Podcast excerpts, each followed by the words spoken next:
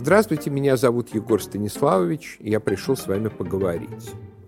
Мы продолжим наш разговор об Александре Невском, о великом русском национальном герое, а, в связи с тем, что в этом году, в этом мае, отмечается его 800-летие. И хочется немножко поговорить о тех мифах исторических или квазиисторических, которые сложились вокруг этой фигуры. Как положено национальному символу, Александра Невского пытаются приспособить то под одну, то под другую идеологическую или политическую цель. Ну, вот, скажем, в последние десятилетия чрезвычайно распространилась так называемая евразийская интерпретация его образа. Мол, подвиг Александра Невского состоял не столько в том, что он защищал русскую землю, сколько в том, что он якобы сделал исторический цивилизационный выбор между Западом и Востоком мудро подчинился Золотой Орде, которая требовала лишь политической покорности, и мудро же бросил вызов католическому Западу в лице Тевтонского ордена и Швеции, которые хотели убить саму душу Руси, обратив ее в католичество. Первоначально эта теория развилась в русской эмиграции, в идеологическом направлении евразийцев, которые на всю русскую историю смотрели как на противостояние католического Запада и православного Востока. И все, что Западу противостоит, будь то монгольская орда или советский режим, тем самым оказывалось как бы немножечко православненьким. Россия, по представлению евразийцев, вошла в состав Монгольской империи, а потом восприняла на себя наследие Чингисхана и на этом основала свою государственность. Ну, в этом смысле советская историография в сталинское и послесталинское время была гораздо здоровее.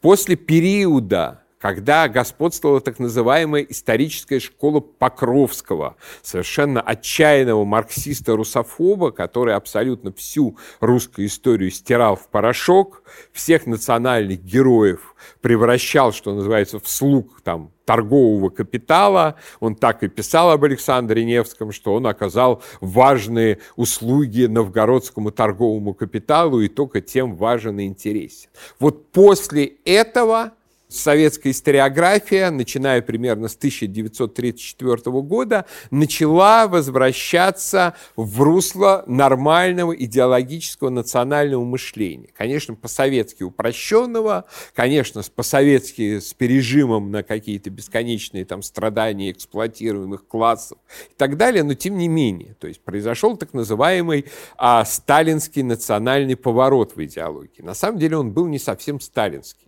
Как показало позднейшие события, он был скорее ждановский. Андрей Александрович Жданов в 1934 году возглавивший идеологический отдел ЦК КПСС и до своей странной довольно смерти в 1948 году им руководивший, сделал, собственно, ставку на, если так можно выразиться, национал-коммунизм чтобы советская власть воспринималась как продолжательница тысячелетней истории России и русского национального государства. И вот пока Жданов был у руля, действительно как бы снимались фильмы там, про Александра Невского, про Ивана Грозного, много писалось о русском национальном государстве. А в годы войны, обороняя Ленинград, Жданов а, решился вообще на уникальную акцию. Куча советских названий была изменена назад как бы на старые дореволюционные, там вернулась имя Невскому проспекту, даже Дворцовой площади и многим-многим другим. Вот, а после того, как э, Жданов при довольно странных обстоятельствах умер в 1948 году, а э, его соратников ближайших Вознесенского, Кузнецова, Родионова и других расстреляли в ходе так называемого ленинградского дела, как-то сталинский национализм русский резко пошел на убыль. Вот. Пока, наконец, при Хрущеве совсем не исчез. Но вот был период, когда советская историография писала об Александре Невском как о представителе как бы вот русского национального начала совершенно прямо конкретно. Вот э, книга одного из крупных историков того времени, Мавродина, «Образование русского национального государства». Вот что здесь сказано в пику школе Покровского об Александре Невском. Покровский исказил историческое значение Александра Невского и его победы, усматривая в его деятельности только одну сторону – стремление к усилению власти князя. Причем он давал этому стремлению лишь отрицательную характеристику. Между тем, в то время слабостью русских была их раздробленность. Стремление же к созданию централизованного государства было положительным фактом. Оно было стремлением к ликвидации новгородской боярской олигархии, которая защищала лишь свои интересы и вела к ослаблению русских земель. Героичность борьбы русских против немецких захватчиков-рыцарей выпала из поля зрения всей школы Покровского. Вот в таком вот историческом контексте, собственно говоря, а, знаменитый фильм Эйзенштейна и появился. И вот а, российская историография, советская историография этого периода, она унаследовала дореволюционный взгляд на Александра Невского как на защитника русских национальных интересов. Другое дело, что все это подавалось слишком выхолощенно, бюрократически, с уходом от обсуждения спорных и сложных тем, с такой как бы переход на достаточно примитивный плакатный язык, что вот они нападают немецкие агрессоры, вот Александр Невский их отражает, это самое, а вот, разумеется, его нельзя заподозрить в том, что он ведет какие-то там переговоры с, с немцами, с Римом и с кем-то еще, и так далее. То есть э, получался немножко, что называется, такой идеологический валенок вместо живого исторического персонажа. Но, тем не менее, общая логика была в целом логична и справедлива. И вот в рамках антисоветчины у либералов, неизменно перераставшей в махровую русофобию, а суть русофобии, как ее в свое время сформулировал наш замечательный мыслитель Игорь Ростиславович Шафаревич, как бы суть этой позиции в 20-21 веке именно в том, что все уродливые стороны советской системы изображались как вековые законы русской истории и, мало того, особенности русской души. Вот и начал в этой логике русофобской формироваться либеральный чернушный миф об Александре Невском. Посодействовали тут и западные историки, вроде британца Джона Феннелла, они превратились у постсоветских либералов в крупнейшие интеллектуальные авторитеты. В результате либеральные СМИ начали тиражировать мнение, что никакими значительными сражениями победы Александра Невского не были, а его лояльность Золотой Орде обрекла Русь не только на татаро-монгольское иго, от которого она иначе обязательно освободилась бы при помощи западных друзей, но и на столетия и столетия последующей духовной несвободы, якобы связанной с монгольским влиянием. Так появился дегероизаторский миф об Александре. Более респектабельную его версию создал историк Игорь Данилевский.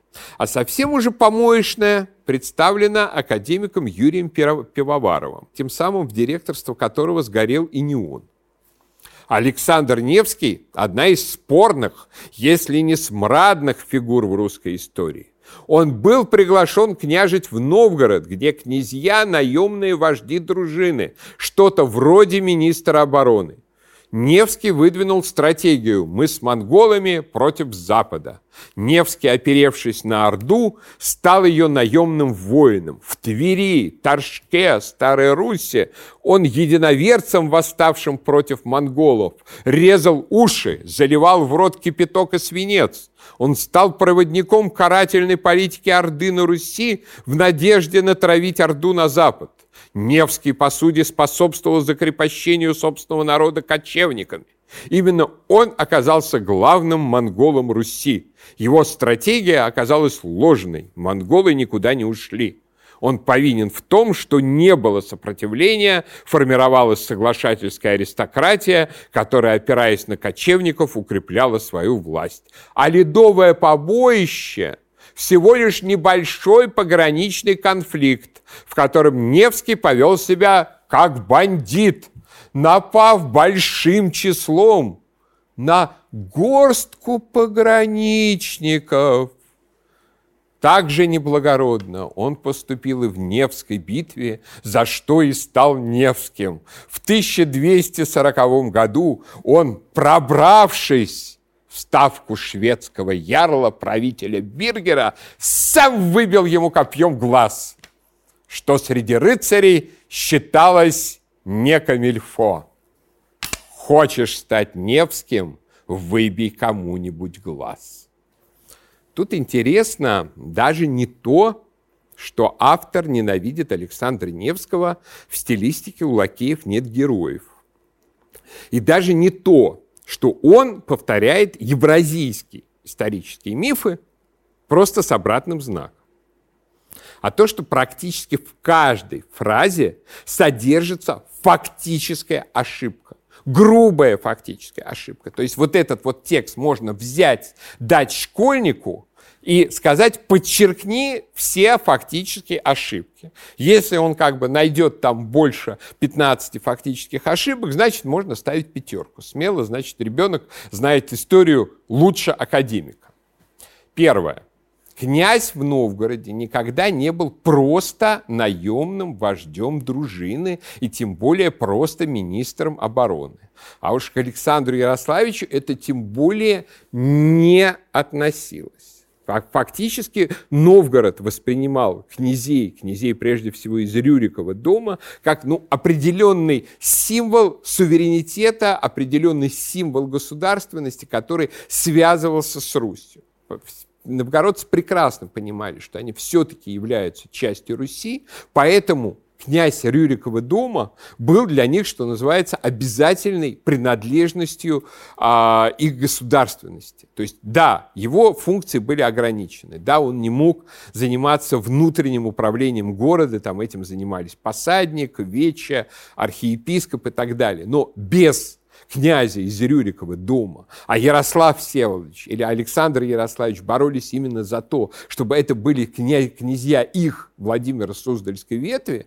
Новгород обойтись ну, никак не мог.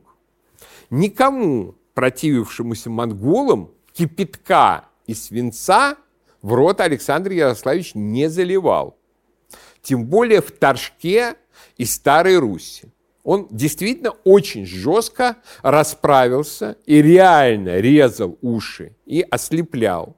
В самом Новгороде советников, которые подстрекали выступить против князя его собственного сына Василия, который тогда княжил как бы в роли, так сказать, заместителя, исполняющего обязанности в Новгороде.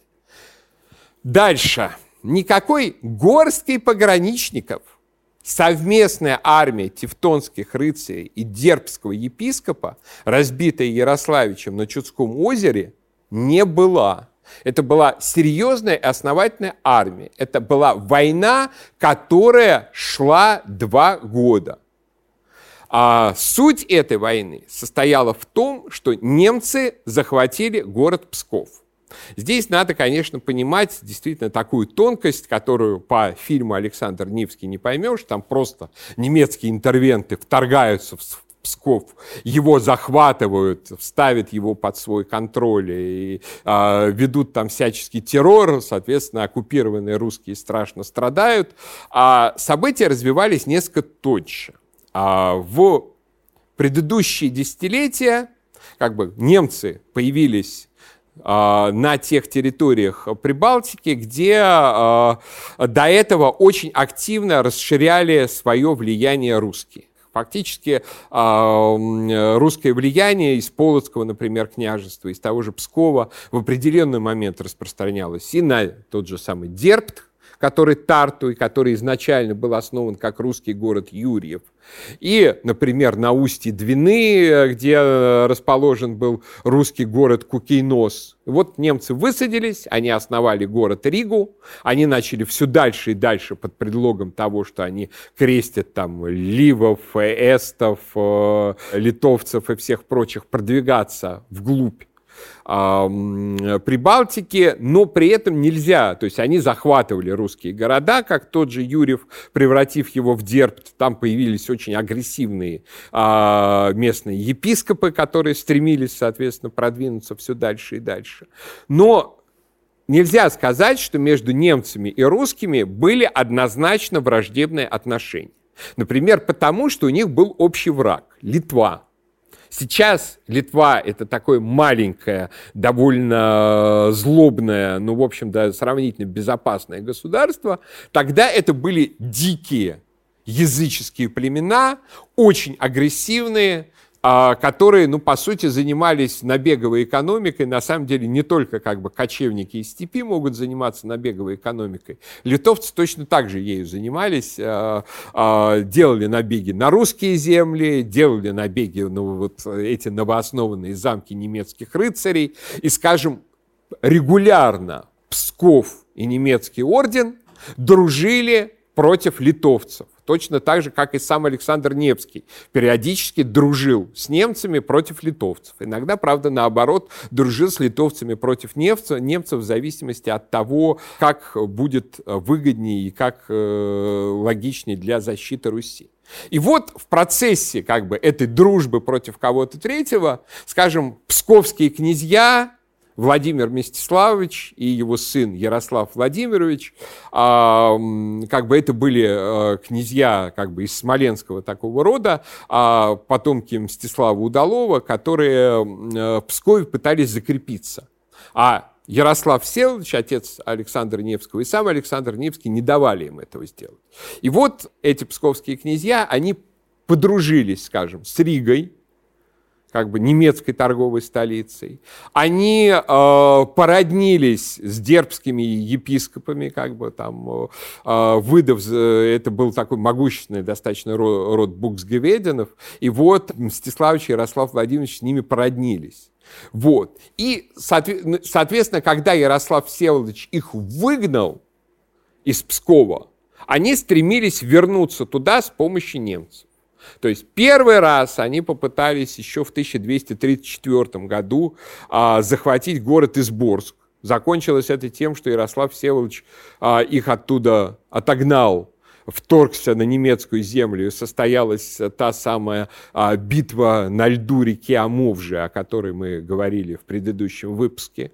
Вот. А, второй раз в 1240 году Ровно тогда, когда большая часть Руси лежала в руинах, когда и к немцам, и к шведам пришла информация о том, что Владимиро Суздальское княжество разорено, а значит, они были уверены в том, что не, не, один, не, не поможет Суздаль э, никак новгородцам э, и не поможет им отстоять Псков.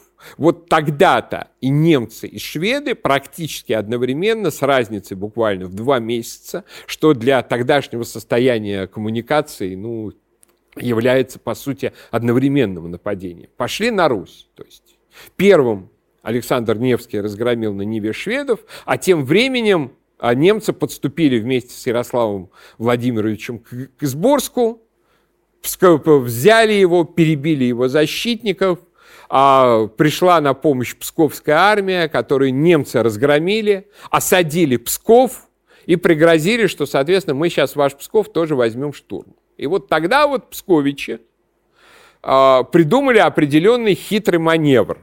Они не очень хотели, э, например, чтобы ими правил Ярослав Владимирович, по каким-то причинам их в этот момент это не устраивало, возможно, именно потому, что они боялись гнева Александра Невского. И они договорились с немцами, давайте мы не князя примем, давайте мы непосредственно будем под вашим немецким управлением. Пришло, присылайте двух как бы, представителей так называемых фоктов, вот, с небольшим отрядом, мы их впустим в город, они будут его контролировать и так далее.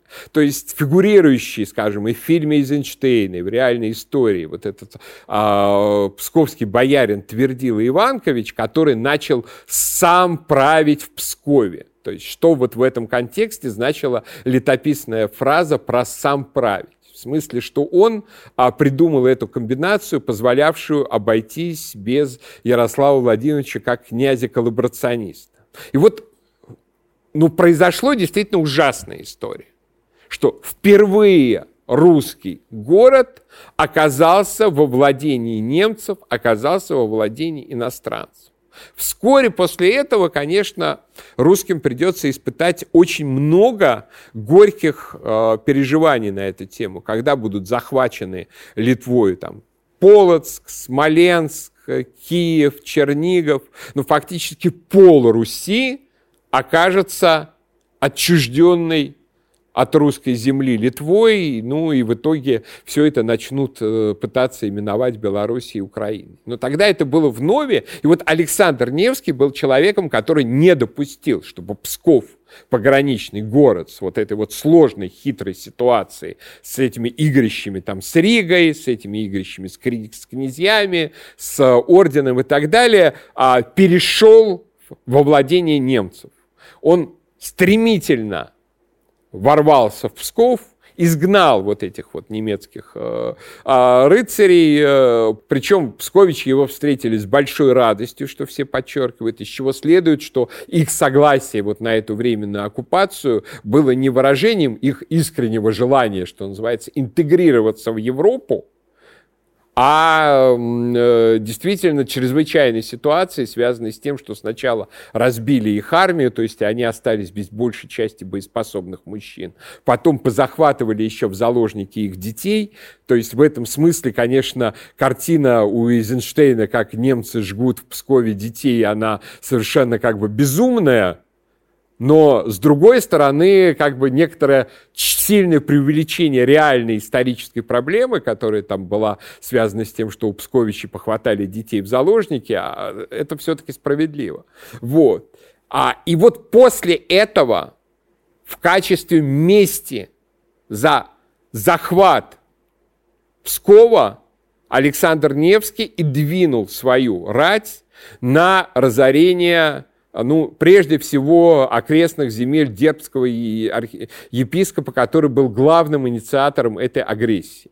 Вот. И, собственно, в ответ на вот этот вот его приход и в качестве реакции на вот эти разорявшие немецкие владения а, его военное формирование и заявилось войско, с одной стороны, тевтонских рыцарей, с другой стороны, дербского а, епископа, который Александр выманил на лед – но, конечно, не для того, чтобы потопить с помощью вот этого льда. Опять же, в предыдущей э, нашем разговоре о фильме Эйзенштейна я объяснял, откуда появилась история про проломившийся лед. На Чудском озере ничего подобного не было. Наоборот, это была единственная удобная площадка для битвы.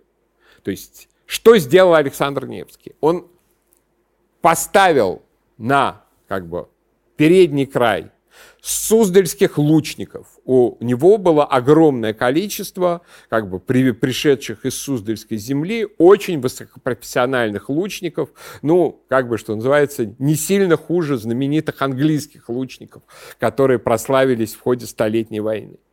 А немцы, увидев, что перед ними пешая рать, построились клином, то есть строем, где, скажем, стоит передний ряд, например, из, а, из трех рыцарей. Следующая шеренга шире на как бы на человека с каждой стороны, следующий еще шире, следующий еще шире.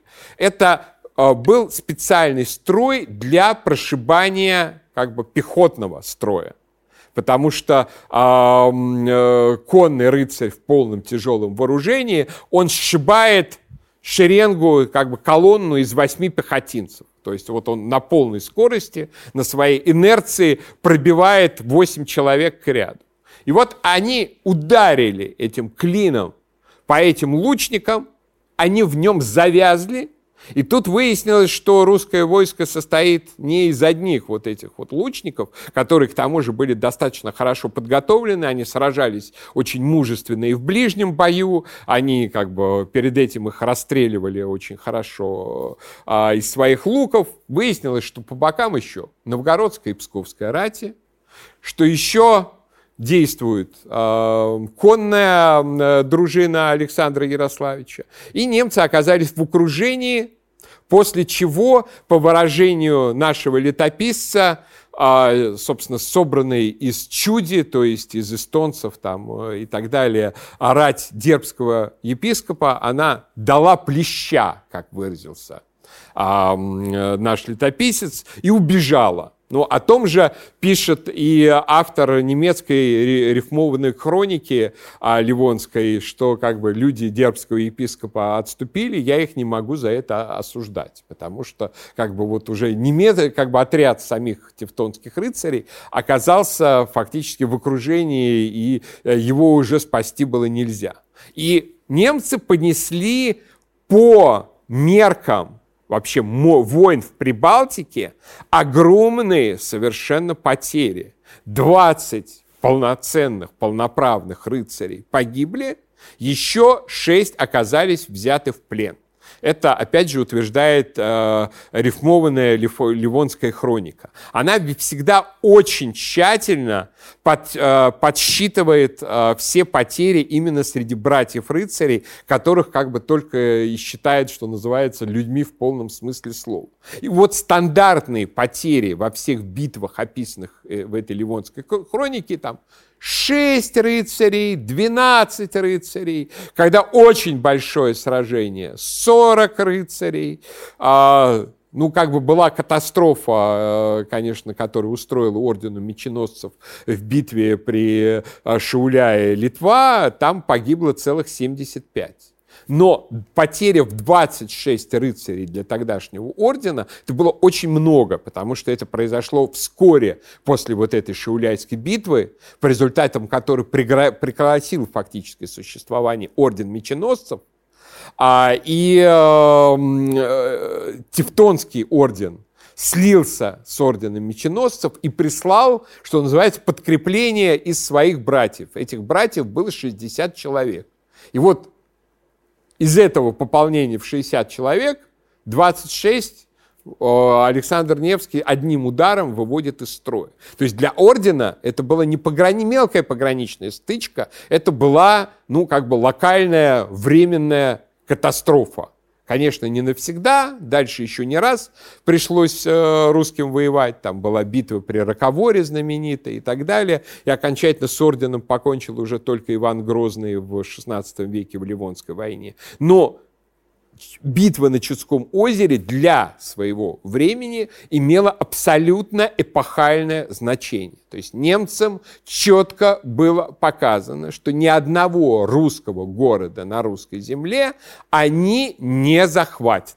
Ну, точно так же, там, когда Пивоваров говорит, что в ставку Ярла Биргера Александр Невский пробрался – у нас возникает вопрос, а с чего эта ставка Ярла Биргера, простите, оказалась на территории русской земли, на месте впадения реки Ижоры в реку Нева, где жили давным-давно э, подчинившиеся Новгороду э, абсолютно лояльные ему э, э, племена ижорцев. А, ну и прежде всего давайте начнем с того, что мы не можем быть уверены, что шведскую экспедицию на Неву возглавлял Биргер.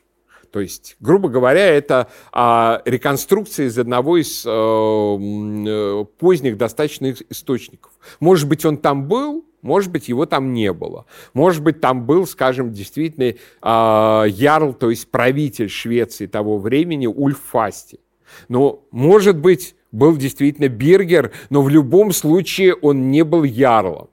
То, что ему выбили глаз, это фантазия Пивоварова на основе того, что действительно у э, Бергера, когда исследовали его череп шведы, обнаружилась серьезная рана под глазом.